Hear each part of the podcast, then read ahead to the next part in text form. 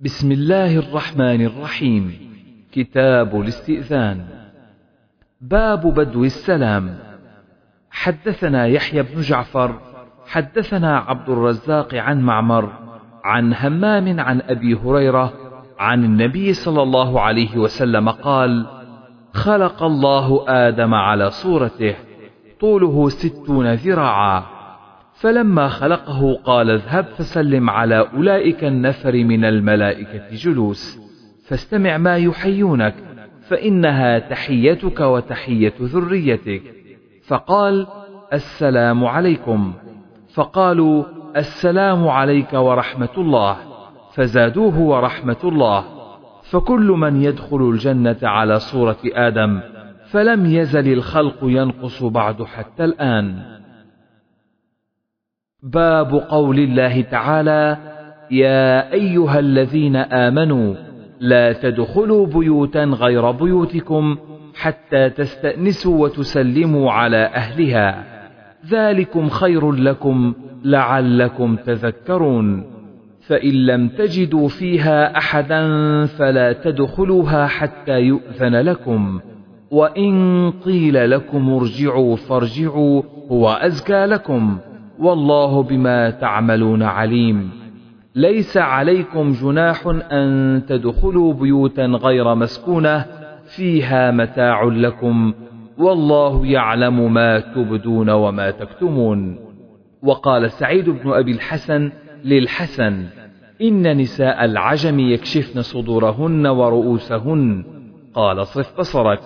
قول الله عز وجل: قل للمؤمنين يغضوا من أبصارهم ويحفظوا فروجهم. وقال قتادة: عما لا يحل لهم، وقل للمؤمنات يغضضن من أبصارهن ويحفظن فروجهن، خائنة الأعين من النظر إلى ما نهي عنه. وقال الزهري في النظر إلى التي لم تحض من النساء: لا يصلح النظر إلى شيء منهن ممن يشتهى النظر إليه وإن كانت صغيرة. وكره عطاء النظر إلى الجواري يبعن بمكة إلا أن يريد أن يشتري.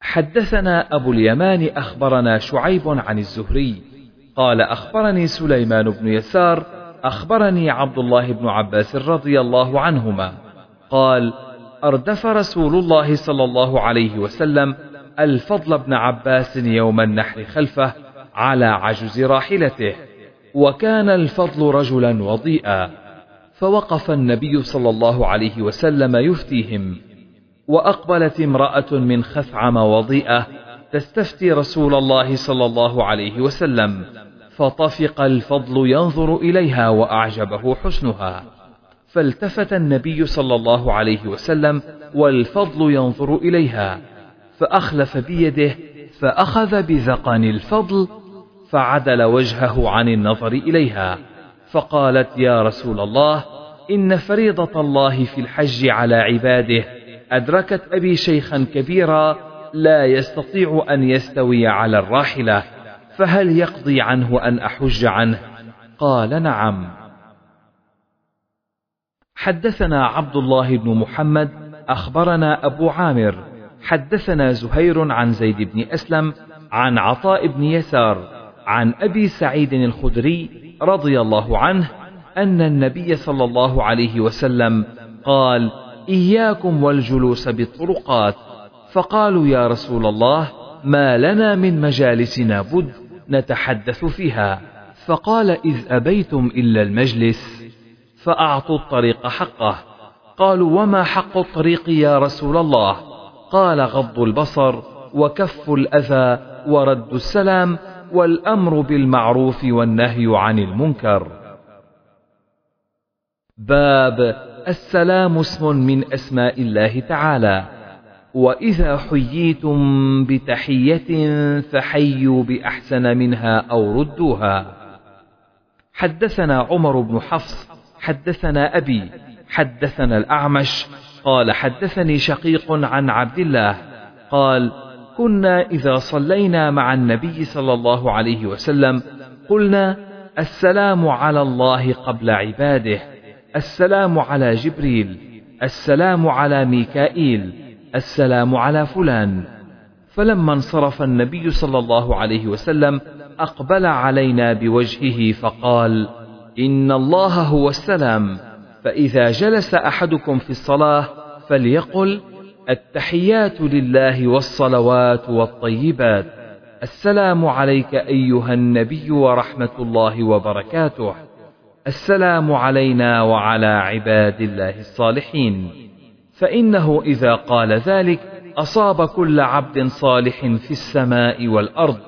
أشهد أن لا إله إلا الله، وأشهد أن محمدا عبده ورسوله، ثم يتخير بعد من الكلام ما شاء. باب تسليم القليل على الكثير.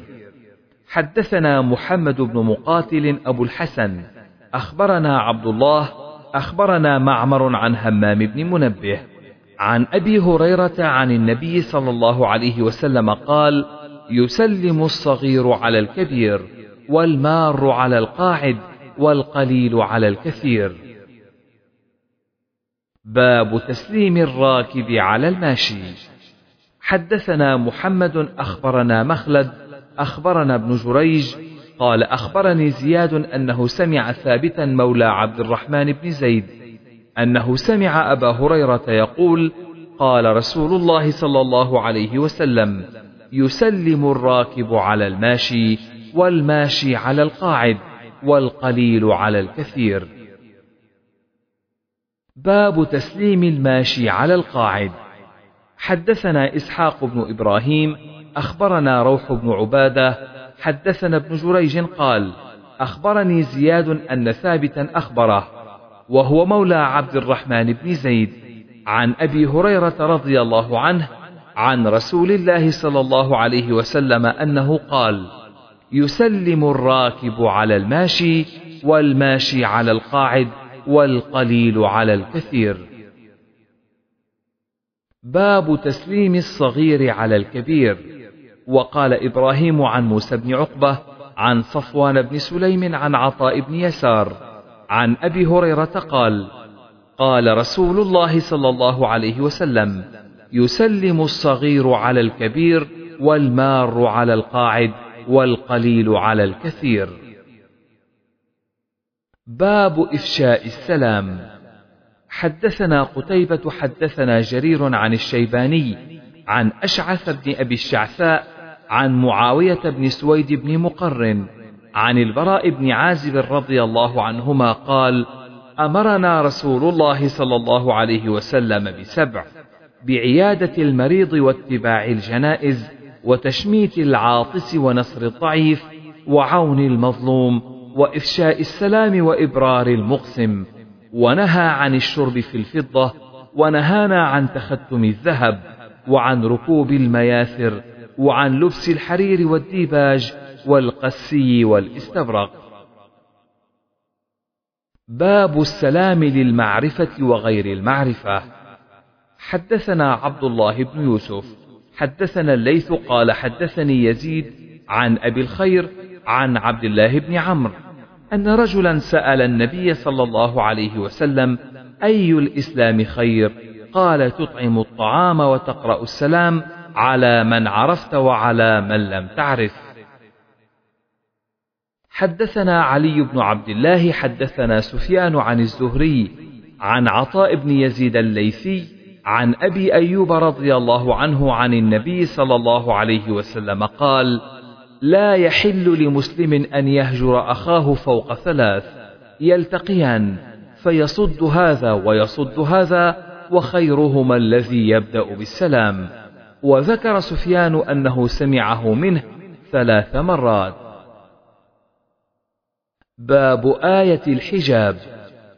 حدثنا يحيى بن سليمان حدثنا ابن وهب أخبرني يونس عن ابن شهاب قال: أخبرني أنس بن مالك أنه كان ابن عشر سنين مقدم رسول الله صلى الله عليه وسلم المدينة، فخدمت رسول الله صلى الله عليه وسلم عشرا حياته، وكنت أعلم الناس بشأن الحجاب حين أنزل، وقد كان أبي بن كعب يسألني عنه، وكان أول ما نزل في مبتنى رسول الله صلى الله عليه وسلم بزينب ابنة جحش، أصبح النبي صلى الله عليه وسلم بها عروسا، فدعا القوم فأصابوا من الطعام ثم خرجوا وبقي منهم رهط عند رسول الله صلى الله عليه وسلم فأطالوا المكث، فقام رسول الله صلى الله عليه وسلم فخرج وخرجت معه كي يخرجوا، فمشى رسول الله صلى الله عليه وسلم ومشيت معه حتى جاء عتبة حجرة عائشة، ثم ظن رسول الله صلى الله عليه وسلم أنهم خرجوا فرجع ورجعت معه حتى دخل على زينب فإذا هم جلوس لم يتفرقوا، فرجع رسول الله صلى الله عليه وسلم ورجعت معه حتى بلغ عتبة حجرة عائشة فظن أن قد خرجوا، فرجع ورجعت معه فإذا هم قد خرجوا، فأنزل آية الحجاب فضرب بيني وبينه سترا. حدثنا أبو النعمان حدثنا معتمر قال أبي حدثنا أبو مجلس عن أنس رضي الله عنه قال لما تزوج النبي صلى الله عليه وسلم زينب دخل القوم فطعموا ثم جلسوا يتحدثون، فأخذ كأنه يتهيأ للقيام فلم يقوموا، فلما رأى قام، فلما قام قام من قام من القوم وقعد بقية القوم، وإن النبي صلى الله عليه وسلم جاء ليدخل فإذا القوم جلوس، ثم إنهم قاموا فانطلقوا، فأخبرت النبي صلى الله عليه وسلم فجاء حتى دخل، فذهبت أدخل فألقى الحجاب بيني وبينه، وأنزل الله تعالى يا أيها الذين آمنوا لا تدخلوا بيوت النبي الآية. حدثنا إسحاق أخبرنا يعقوب حدثنا أبي عن صالح عن ابن شهاب قال أخبرني عروة بن الزبير أن عائشة رضي الله عنها زوج النبي صلى الله عليه وسلم قالت كان عمر بن الخطاب يقول لرسول الله صلى الله عليه وسلم أحجب نساءك، قالت فلم يفعل، وكان أزواج النبي صلى الله عليه وسلم يخرجن ليلا إلى ليل قبل المناصع، خرجت سودة بنت زمعة وكانت امرأة طويلة، فرآها عمر بن الخطاب وهو في المجلس فقال عرفتك يا سودة حرصا على أن ينزل الحجاب، قالت فأنزل الله عز وجل آية الحجاب. باب الاستئذان من أجل البصر. حدثنا علي بن عبد الله حدثنا سفيان قال الزهري حفظته كما أنك هاهنا عن سهل بن سعد قال اطلع رجل من جحر في حجر النبي صلى الله عليه وسلم ومع النبي صلى الله عليه وسلم مدرا يحك به رأسه، فقال لو أعلم أنك تنظر لطعنت به في عينك، إنما جعل الاستئذان من أجل البصر. حدثنا مسدد حدثنا حماد بن زيد عن عبيد الله بن أبي بكر عن أنس بن مالك أن رجلا اطلع من بعض حجر النبي صلى الله عليه وسلم فقام إليه النبي صلى الله عليه وسلم بمشقص أو بمشاقص، فكأني أنظر إليه يختل الرجل ليطعنه. باب زنا الجوارح دون الفرج. حدثنا الحميدي حدثنا سفيان عن ابن طاووس عن أبيه عن ابن عباس رضي الله عنهما قال لم أر شيئا أشبه باللمم من قول أبي هريرة. حدثني محمود أخبرنا عبد الرزاق أخبرنا معمر عن ابن طاووس عن أبيه عن ابن عباس قال ما رأيت شيئا أشبه باللمم مما قال أبو هريرة عن النبي صلى الله عليه وسلم إن الله كتب على ابن آدم حظه من الزنا أدرك ذلك لا محالة، فزنا العين النظر وزنا اللسان المنطق، والنفس تمنى وتشتهي، والفرج يصدق ذلك كله ويكذبه. باب التسليم والاستئذان ثلاثة. حدثنا إسحاق أخبرنا عبد الصمد حدثنا عبد الله بن المثنى حدثنا ثمامة بن عبد الله عن أنس رضي الله عنه أن رسول الله صلى الله عليه وسلم كان إذا سلم سلم ثلاثا، وإذا تكلم بكلمة أعادها ثلاثا. حدثنا علي بن عبد الله حدثنا سفيان حدثنا يزيد بن خصيفة عن بسر بن سعيد عن أبي سعيد الخدري قال: كنت في مجلس من مجالس الأنصار إذ جاء أبو موسى كأنه مذعور، فقال: استأذنت على عمر ثلاثا فلم يؤذن لي، فرجعت، فقال: ما منعك؟ قلت: استأذنت ثلاثا فلم يؤذن لي فرجعت. وقال رسول الله صلى الله عليه وسلم: إذا استأذن أحدكم ثلاثا فلم يؤذن له فليرجع. فقال: والله لتقيمن عليه ببينه، أمنكم أحد سمعه من النبي صلى الله عليه وسلم؟ فقال أبي بن كعب: والله لا يقوم معك إلا أصغر القوم، فكنت أصغر القوم، فقمت معه فأخبرت عمر أن النبي صلى الله عليه وسلم قال ذلك. وقال ابن المبارك: أخبرني ابن عيينة حدثني يزيد عن بسر سمعت أبا سعيد بهذا. باب: إذا دعي الرجل فجاء هل يستأذن؟ قال سعيد عن قتادة عن أبي رافع عن أبي هريرة عن النبي صلى الله عليه وسلم قال: هو إذنه. حدثنا أبو نعيم حدثنا عمر بن ذر وحدثنا محمد بن مقاتل أخبرنا عبد الله أخبرنا عمر بن ذر أخبرنا مجاهد عن أبي هريرة رضي الله عنه قال: دخلت مع رسول الله صلى الله عليه وسلم فوجد لبنا في قدح، فقال أبا هر: الحق أهل الصفة فادعهم إلي. قال: فأتيتهم فدعوتهم فأقبلوا، فاستأذنوا فأذن لهم فدخلوا.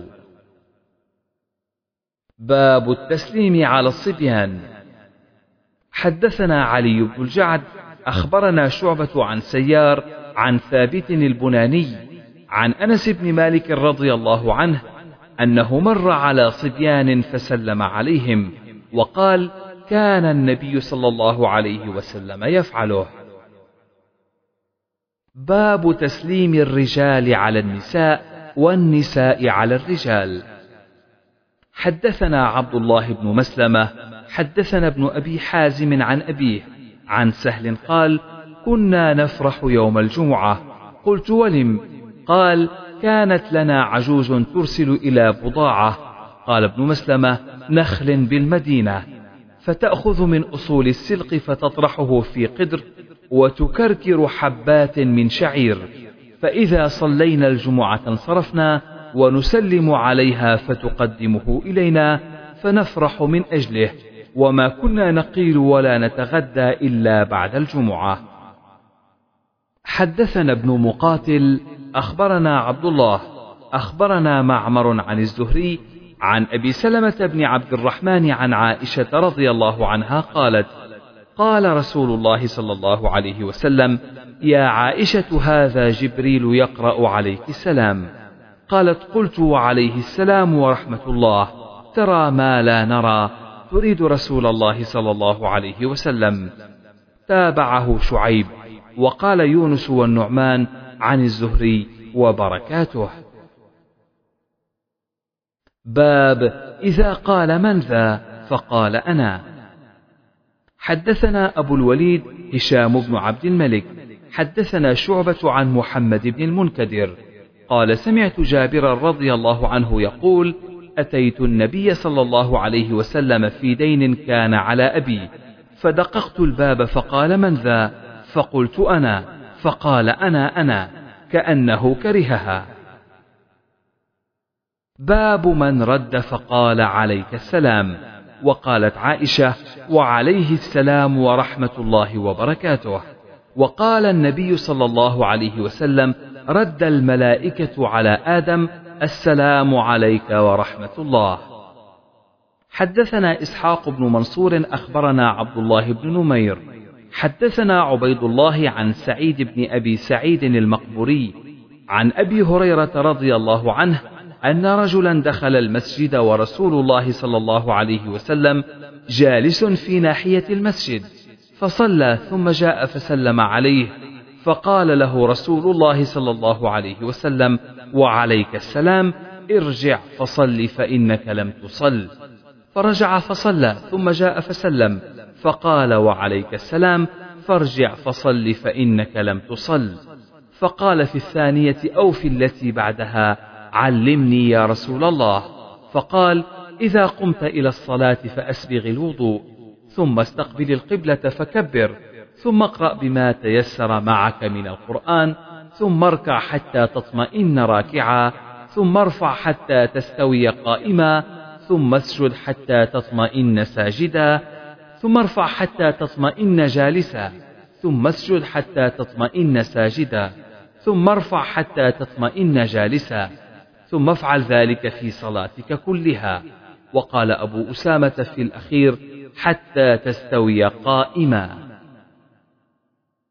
حدثنا ابن بشار قال: حدثني يحيى عن عبيد الله، حدثني سعيد عن أبيه عن أبي هريرة قال: قال النبي صلى الله عليه وسلم: ثم ارفع حتى تطمئن جالسا.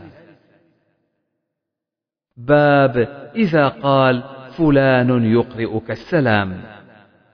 حدثنا أبو نعيم حدثنا زكريا قال: سمعت عامرا يقول: حدثني أبو سلمة بن عبد الرحمن أن عائشة رضي الله عنها حدثته أن النبي صلى الله عليه وسلم قال لها: إن جبريل يقرئك السلام.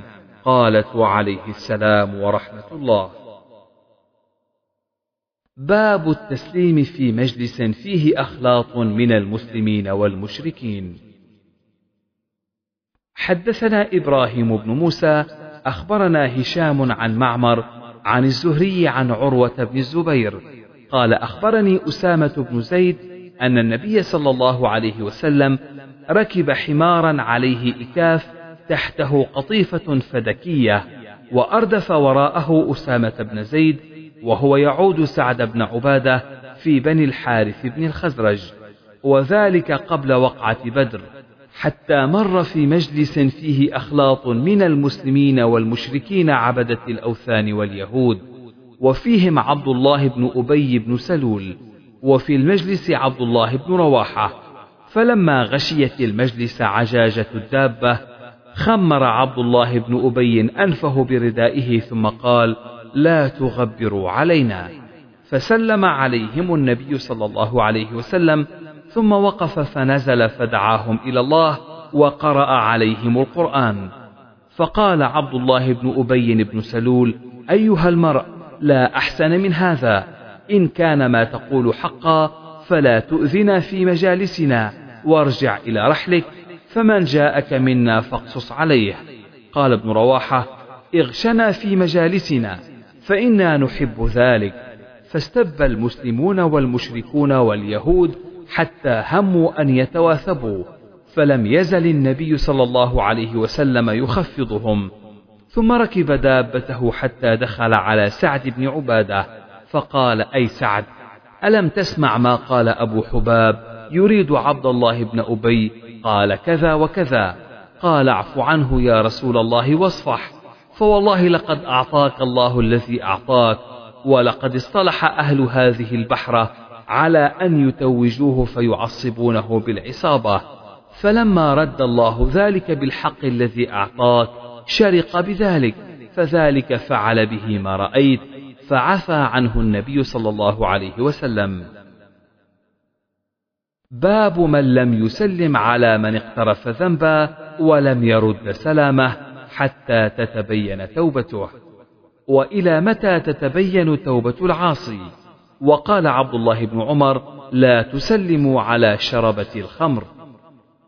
حدثنا ابن بكير حدثنا الليث عن عقيل عن ابن شهاب عن عبد الرحمن بن عبد الله أن عبد الله بن كعب قال: سمعت كعب بن مالك يحدث حين تخلف عن تبوك ونهى رسول الله صلى الله عليه وسلم عن كلامنا، وآتي رسول الله صلى الله عليه وسلم فأسلم عليه فأقول في نفسي: هل حرك شفتيه برد السلام أم لا؟ حتى كملت خمسون ليلة، وآذن النبي صلى الله عليه وسلم بتوبة الله علينا حين صلى الفجر. باب كيف يرد على أهل الذمة السلام.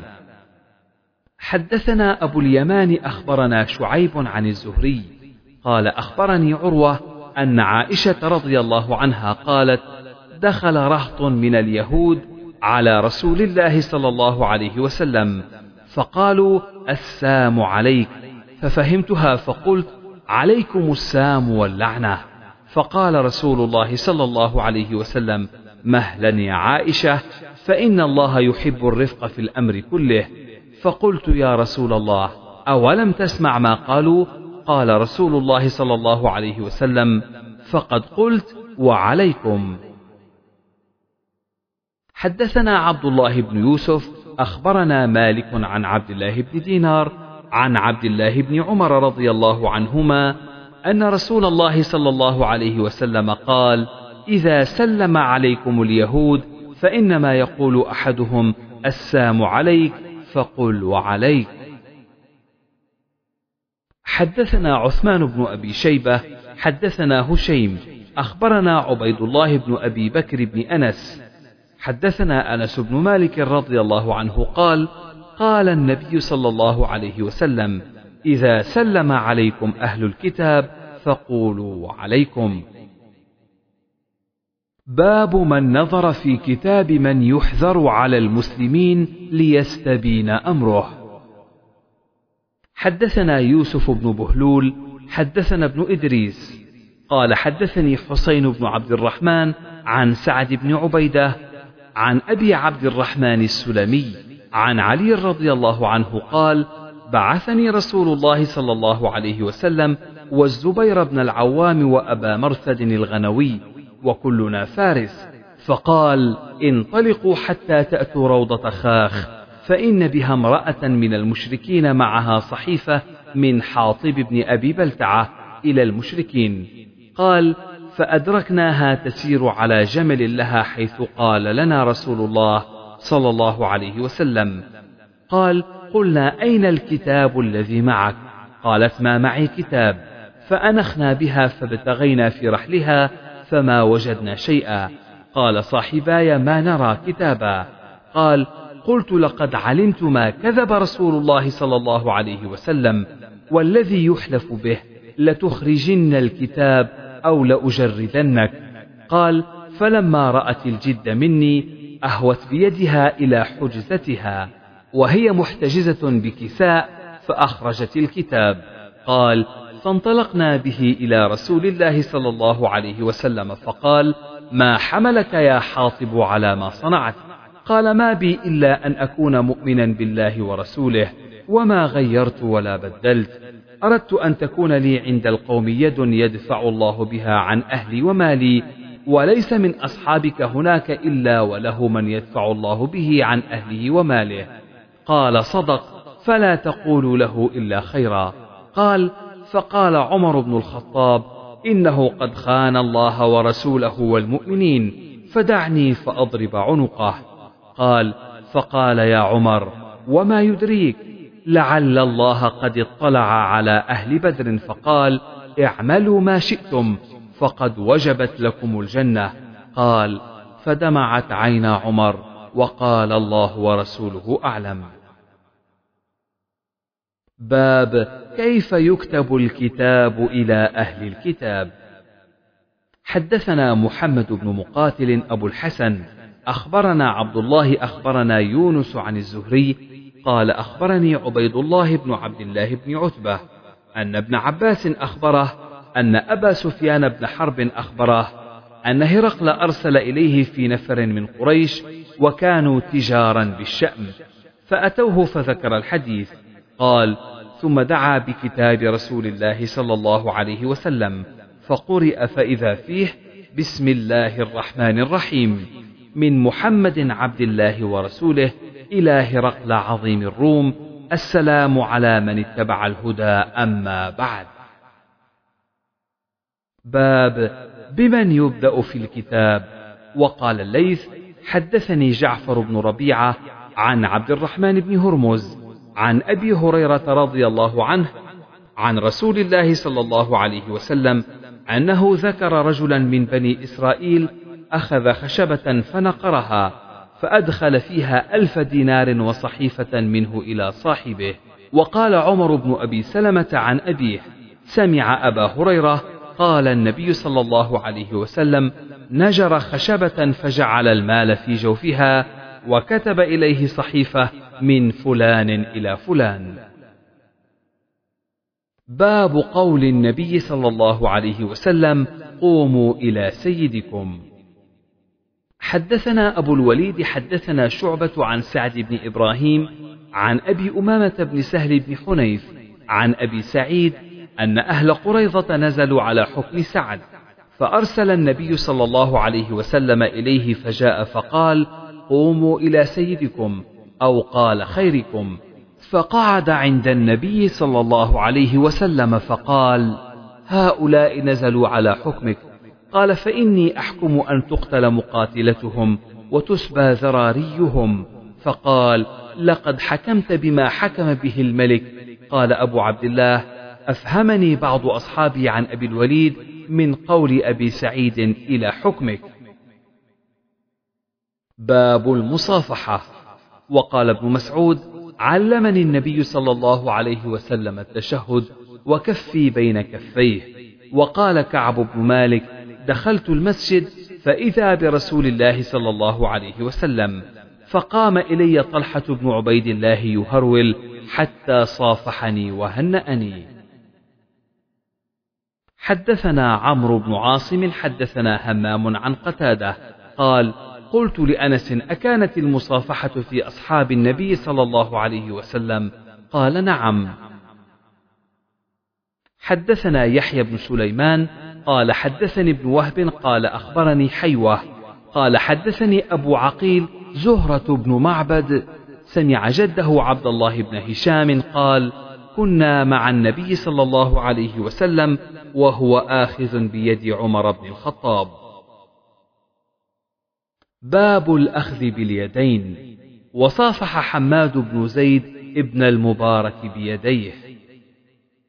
حدثنا أبو نعيم حدثنا سيف قال: سمعت مجاهدا يقول: حدثني عبد الله بن سخبرة أبو معمر قال: سمعت ابن مسعود يقول: علمني رسول الله صلى الله عليه وسلم وكفي بين كفيه التشهد كما يعلمني السورة من القرآن: التحيات لله والصلوات والطيبات، السلام عليك أيها النبي ورحمة الله وبركاته، السلام علينا وعلى عباد الله الصالحين، أشهد أن لا إله إلا الله وأشهد أن محمدا عبده ورسوله وهو بين ظهرانينا، فلما قبض قلنا السلام يعني على النبي صلى الله عليه وسلم.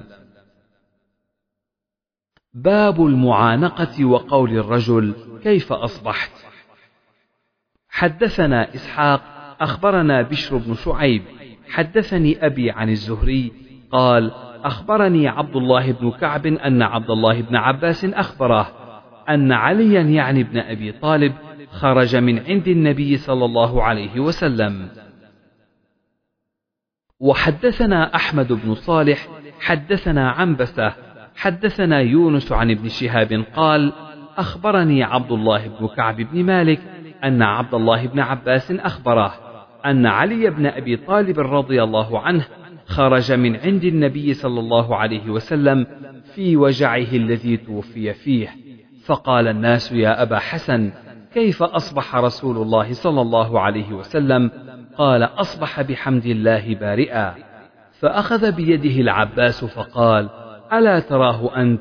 والله بعد الثلاث عبد العصا، والله إني لأرى رسول الله صلى الله عليه وسلم سيتوفى في وجعه، وإني لأعرف في وجوه بني عبد المطلب الموت، فاذهب بنا إلى رسول الله صلى الله عليه وسلم فنسأله في من يكون الأمر، فإن كان فينا علمنا ذلك، وإن كان في غيرنا أمرناه فأصابنا. قال علي: والله لئن سألناها رسول الله صلى الله عليه وسلم فيمنعنا لا يعطيناها الناس أبدا، وإني لا أسألها رسول الله صلى الله عليه وسلم أبدا. باب من أجاب بلبيك وسعديك. حدثنا موسى بن إسماعيل حدثنا همام عن قتادة عن أنس عن معاذ قال: أنا رديف النبي صلى الله عليه وسلم، فقال: يا معاذ، قلت لبيك وسعديك، ثم قال مثله ثلاثة: هل تدري ما حق الله على العباد؟ أن يعبدوه ولا يشركوا به شيئا. ثم سار ساعة فقال: يا معاذ، قلت لبيك وسعديك، قال: هل تدري ما حق العباد على الله إذا فعلوا ذلك؟ ألا يعذبهم. حدثنا هدبة حدثنا همام حدثنا قتادة عن أنس عن معاذ بهذا. حدثنا عمر بن حص حدثنا أبي حدثنا الأعمش حدثنا زيد بن وهب حدثنا والله أبو ذر بالربذة قال: كنت أمشي مع النبي صلى الله عليه وسلم في حرة المدينة عشاء، استقبلنا أحد، فقال: يا أبا ذر، ما أحب أن أحدا لي ذهبا يأتي علي ليلة أو ثلاث عندي منه دينار، إلا أرصده لدين، إلا أن أقول به في عباد الله هكذا وهكذا وهكذا، وأران بيده. ثم قال: يا أبا ذر، قلت لبيك وسعديك يا رسول الله، قال: الأكثرون هم الأقلون، إلا من قال هكذا وهكذا. ثم قال لي: مكانك لا تبرح يا أبا ذر حتى أرجع. فانطلق حتى غاب عني، فسمعت صوتا فخشيت أن يكون عرض لرسول الله صلى الله عليه وسلم، فأردت أن أذهب، ثم ذكرت قول رسول الله صلى الله عليه وسلم: لا تبرح. فمكثت، قلت: يا رسول الله، سمعت صوتا خشيت أن يكون عرض لك، ثم ذكرت قولك فقمت. فقال النبي صلى الله عليه وسلم: ذاك جبريل أتاني فأخبرني أنه من مات من أمتي لا يشرك بالله شيئا دخل الجنة. قلت: يا رسول الله، وإن زنا وإن سرق؟ قال: وإن زنا وإن سرق. قلت لزيد: إنه بلغني أنه أبو الدرداء، فقال: أشهد لحدثنيه أبو ذر بالربذة.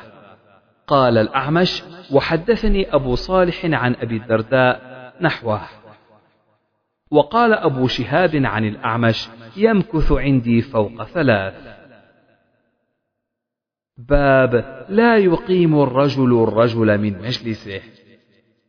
حدثنا إسماعيل بن عبد الله قال: حدثني مالك عن نافع عن ابن عمر رضي الله عنهما عن النبي صلى الله عليه وسلم قال: لا يقيم الرجل الرجل من مجلسه ثم يجلس فيه. باب إذا قيل لكم تفسحوا في المجلس فافسحوا يفسح الله لكم، وإذا قيل انشزوا فانشزوا، الآية. حدثنا خلاد بن يحيى حدثنا سفيان عن عبيد الله عن نافع عن ابن عمر عن النبي صلى الله عليه وسلم أنه نهى أن يقام الرجل من مجلسه ويجلس فيه آخر، ولكن تفسحوا وتوسعوا. وكان ابن عمر يكره أن يقوم الرجل من مجلسه ثم يجلس مكانه. باب من قام من مجلسه أو بيته ولم يستأذن أصحابه أو تهيأ للقيام ليقوم الناس. حدثنا الحسن بن عمر حدثنا معتمر سمعت أبي يذكر عن أبي مجلز عن أنس بن مالك رضي الله عنه قال: لما تزوج رسول الله صلى الله عليه وسلم زينب ابنة جحش دعا الناس، طعموا ثم جلسوا يتحدثون. قال: فأخذ كأنه يتهيأ للقيام فلم يقوموا، فلما رأى ذلك قام، فلما قام قام من قام معه من الناس، وبقي ثلاثة. وإن النبي صلى الله عليه وسلم جاء ليدخل، فإذا القوم جلوس، ثم إنهم قاموا فانطلقوا. قال: فجئت فأخبرت النبي صلى الله عليه وسلم أنهم قد انطلقوا، فجاء حتى دخل، فذهبت أدخل فأرخى الحجاب بيني وبينه، وأنزل الله تعالى: يا أيها الذين آمنوا لا تدخلوا بيوت النبي إلا أن يؤذن لكم، إلى قوله إن ذلكم كان عند الله عظيما. باب الاشتباء باليد وهو القرفصاء. حدثنا محمد بن أبي غالب أخبرنا إبراهيم بن المنذر الحزامي حدثنا محمد بن فليح عن أبيه عن نافع عن ابن عمر رضي الله عنهما قال: رأيت رسول الله صلى الله عليه وسلم بفناء الكعبة محتبيا بيده هكذا. باب من اتكأ بين يدي أصحابه. قال خباب: أتيت النبي صلى الله عليه وسلم وهو متوسد برده، قلت: ألا تدعو الله؟ فقعد. حدثنا علي بن عبد الله حدثنا بشر بن المفضل حدثنا الجريري عن عبد الرحمن بن أبي بكرة عن أبيه قال: قال رسول الله صلى الله عليه وسلم: ألا أخبركم بأكبر الكبائر؟ قالوا: بلى يا رسول الله. قال: الإشراك بالله وعقوق الوالدين. حدثنا مسدد حدثنا بشر مثله، وكان متكئا فجلس فقال: ألا وقول الزور؟ فما زال يكررها حتى قلنا ليته سكت. باب من أسرع في مشيه لحاجة أو قصد. حدثنا أبو عاصم عن عمر بن سعيد عن ابن أبي مليكة أن عقبة بن الحارث حدثه قال: صلى النبي صلى الله عليه وسلم العصر فأسرع ثم دخل البيت. باب السرير. حدثنا قتيبة حدثنا جرير عن الأعمش عن أبي الضحى عن مسروق عن عائشة رضي الله عنها قالت: كان رسول الله صلى الله عليه وسلم يصلي وسط السرير وأنا مضطجعة بينه وبين القبلة، تكون لي الحاجة فأكره أن أقوم فأستقبله فأنسل سلالا. باب من ألقي له وسادة. حدثنا إسحاق حدثنا خالد وحدثني عبد الله بن محمد حدثنا عمرو بن عون حدثنا خالد عن خالد عن أبي قلابة قال: أخبرني أبو المليح قال: دخلت مع أبيك زيد على عبد الله بن عمرو فحدثنا أن النبي صلى الله عليه وسلم ذكر له صومي، فدخل علي فألقيت له وسادة من أدم حشوها ليف، فجلس على الأرض وصارت الوسادة بيني وبينه، فقال لي: أما يكفيك من كل شهر ثلاثة أيام؟ قلت: يا رسول الله. قال: خمسة. قلت: يا رسول الله. قال: سبعة. قلت: يا رسول الله. قال: تسعة. قلت: يا رسول الله. قال: إحدى عشرة. قلت: يا رسول الله. قال: لا صوم فوق صوم داود شطر الدهر، صيام يوم وإفطار يوم. حدثنا يحيى بن جعفر حدثنا يزيد عن شعبة عن مغيرة عن إبراهيم عن علقمة أنه قدم الشأم. وحدثنا أبو الوليد حدثنا شعبة عن مغيرة عن إبراهيم قال: ذهب علقمة إلى الشأم فأتى المسجد فصلى ركعتين، فقال: اللهم ارزقني جليسا. فقعد إلى أبي الدرداء فقال: ممن أنت؟ قال: من أهل الكوفة. قال: أليس فيكم صاحب السر الذي كان لا يعلمه غيره، يعني حذيفة؟ أليس فيكم أو كان فيكم الذي أجاره الله على لسان رسوله صلى الله عليه وسلم من الشيطان، يعني عمارا؟ أو ليس فيكم صاحب السواك والوساد، يعني ابن مسعود؟ كيف كان عبد الله يقرأ: والليل إذا يغشى؟ قال: والذكر والأنثى. فقال: ما زال هؤلاء حتى كادوا يشككوني، وقد سمعتها من رسول الله صلى الله عليه وسلم. باب القائلة بعد الجمعة. حدثنا محمد بن كثير حدثنا سفيان عن أبي حازم عن سهل بن سعد قال: كنا نقيل ونتغدى بعد الجمعة. باب القائلة في المسجد.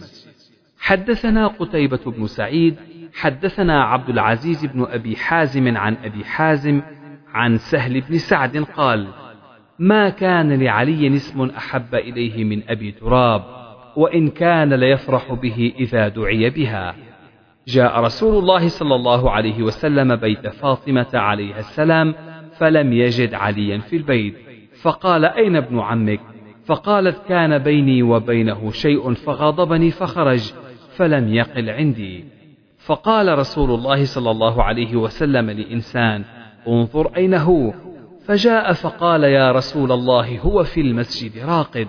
فجاء رسول الله صلى الله عليه وسلم وهو مضطجع قد سقط رداؤه عن شقه فأصابه تراب، فجعل رسول الله صلى الله عليه وسلم يمسحه عنه وهو يقول: قم أبا تراب، قم أبا تراب.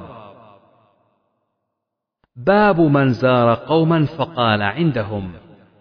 حدثنا قتيبة بن سعيد حدثنا محمد بن عبد الله الأنصاري قال: حدثني أبي عن ثمامة عن أنس أن أم سليم كانت تبسط للنبي صلى الله عليه وسلم نطعا فيقيل عندها على ذلك النطع. قال: فإذا نام النبي صلى الله عليه وسلم أخذت من عرقه وشعره فجمعته في قارورة ثم جمعته في سك. قال: فلما حضر أنس بن مالك الوفاة أوصى أن يجعل في حنوطه من ذلك السك. قال: فجعل في حنوطه. حدثنا إسماعيل قال: حدثني مالك عن إسحاق بن عبد الله بن أبي طلحة عن أنس بن مالك رضي الله عنه أنه سمعه يقول: كان رسول الله صلى الله عليه وسلم إذا ذهب إلى قباء يدخل على أم حرام بنت ملحان فتطعمه، وكانت تحت عبادة بن الصامت، فدخل يوما فأطعمته، فنام رسول الله صلى الله عليه وسلم ثم استيقظ يضحك. قالت: فقلت: ما يضحكك يا رسول الله؟ فقال: ناس من أمتي عرضوا علي غزاة في سبيل الله يركبون ثبج هذا البحر ملوكا على الأسرة، أو قال: مثل الملوك على الأسرة. شك إسحاق.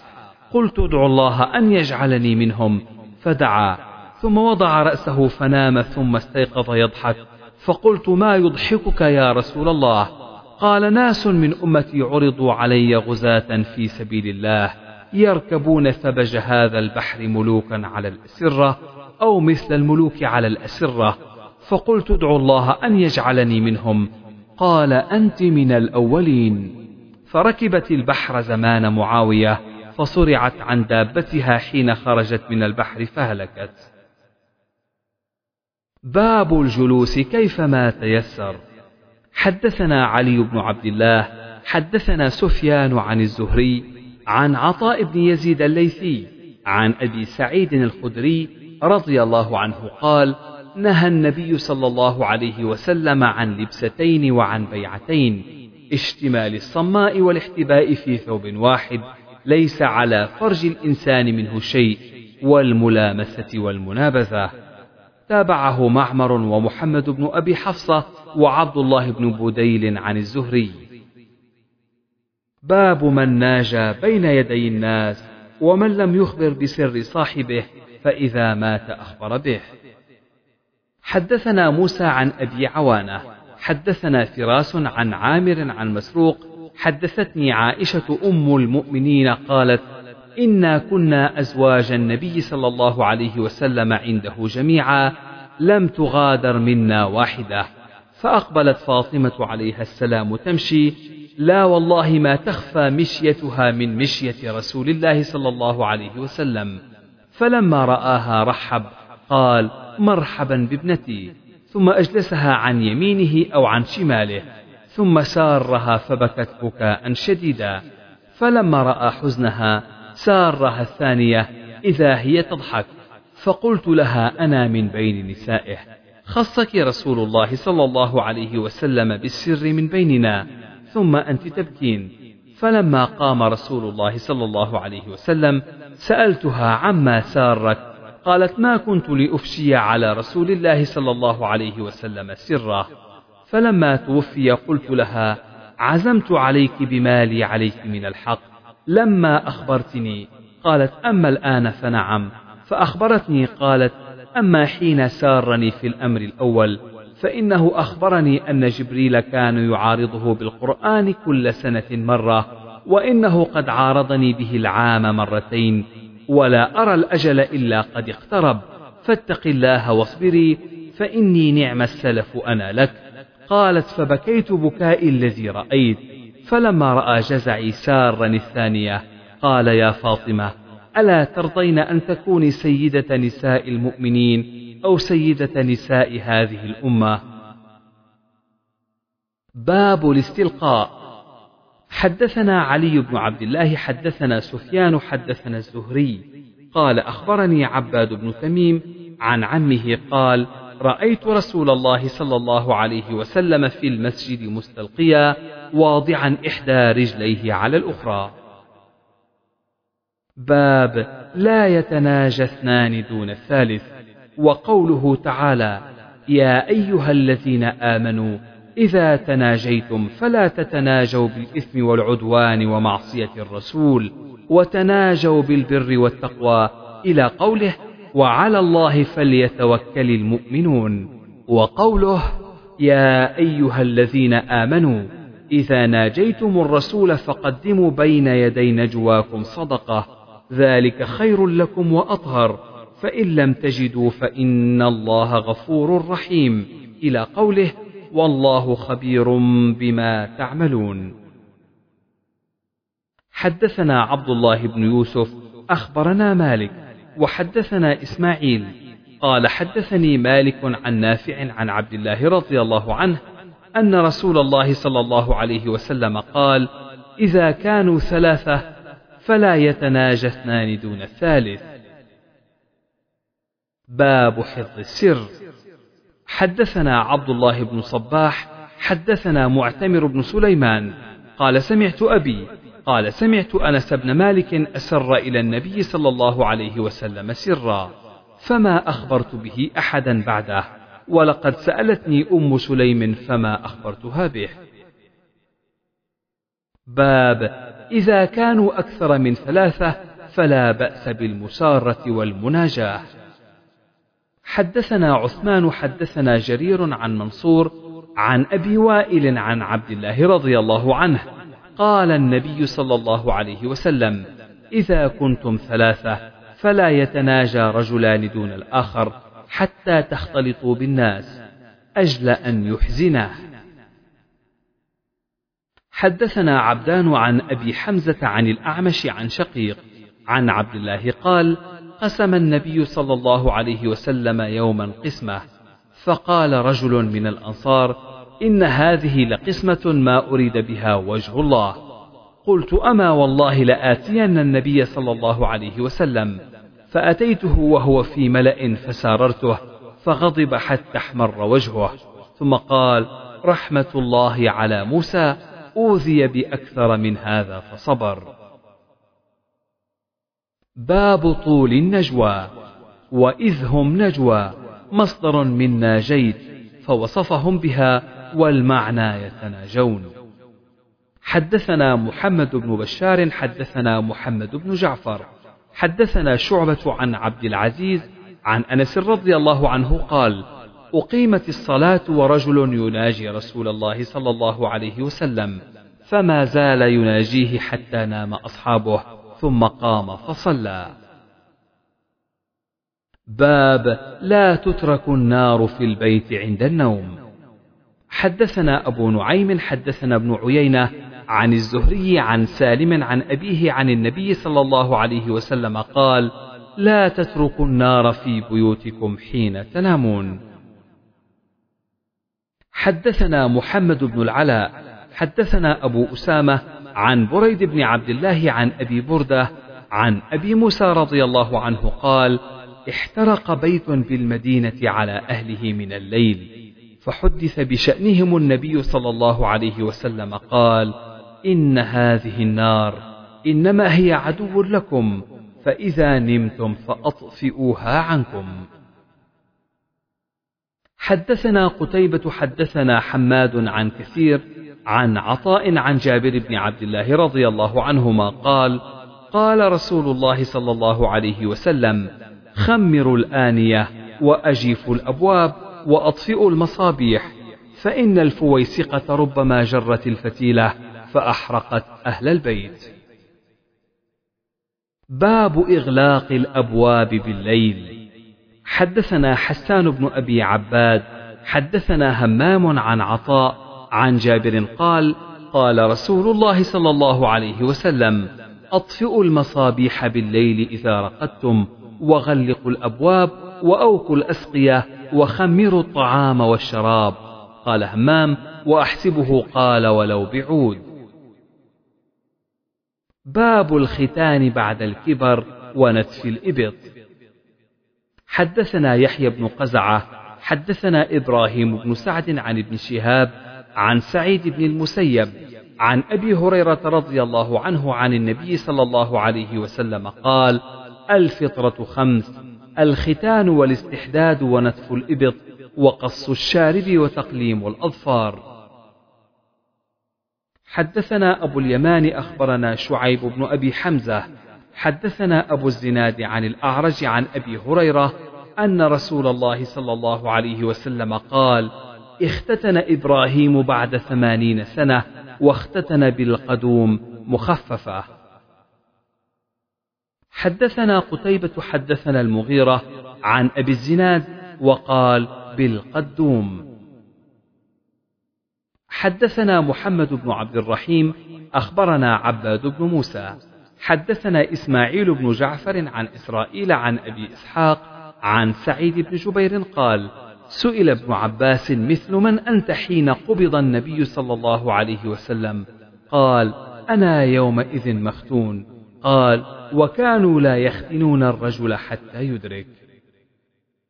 وقال ابن إدريس عن أبيه عن أبي إسحاق عن سعيد بن جبير عن ابن عباس: قبض النبي صلى الله عليه وسلم وأنا ختين. باب كل لهو باطل إذا شغله عن طاعة الله. ومن قال لصاحبه: تعال أقامرك، وقوله تعالى: ومن الناس من يشتري لهو الحديث ليضل عن سبيل الله. حدثنا يحيى بن بكير حدثنا الليث عن عقيل عن ابن شهاب قال: أخبرني حميد بن عبد الرحمن أن أبا هريرة قال: قال رسول الله صلى الله عليه وسلم: من حلف منكم فقال في حلفه باللات والعزى فليقل لا إله إلا الله، ومن قال لصاحبه: تعال أقامرك فليتصدق. باب ما جاء في البناء. قال أبو هريرة عن النبي صلى الله عليه وسلم: من أشراط الساعة إذا تطاول رعاء البهم في البنيان. حدثنا أبو نعيم حدثنا إسحاق هو ابن سعيد عن سعيد عن ابن عمر رضي الله عنهما قال: رأيتني مع النبي صلى الله عليه وسلم بنيت بيدي بيتا يكنني من المطر ويظلني من الشمس، ما أعانني عليه أحد من خلق الله. حدثنا علي بن عبد الله حدثنا سفيان قال عمرو قال ابن عمر: والله ما وضعت لبنة على لبنة ولا غرست نخلة منذ قبض النبي صلى الله عليه وسلم. قال سفيان: فذكرته لبعض أهله قال: والله لقد بنى. قال سفيان: قلت: فلعله قال قبل أن يبني.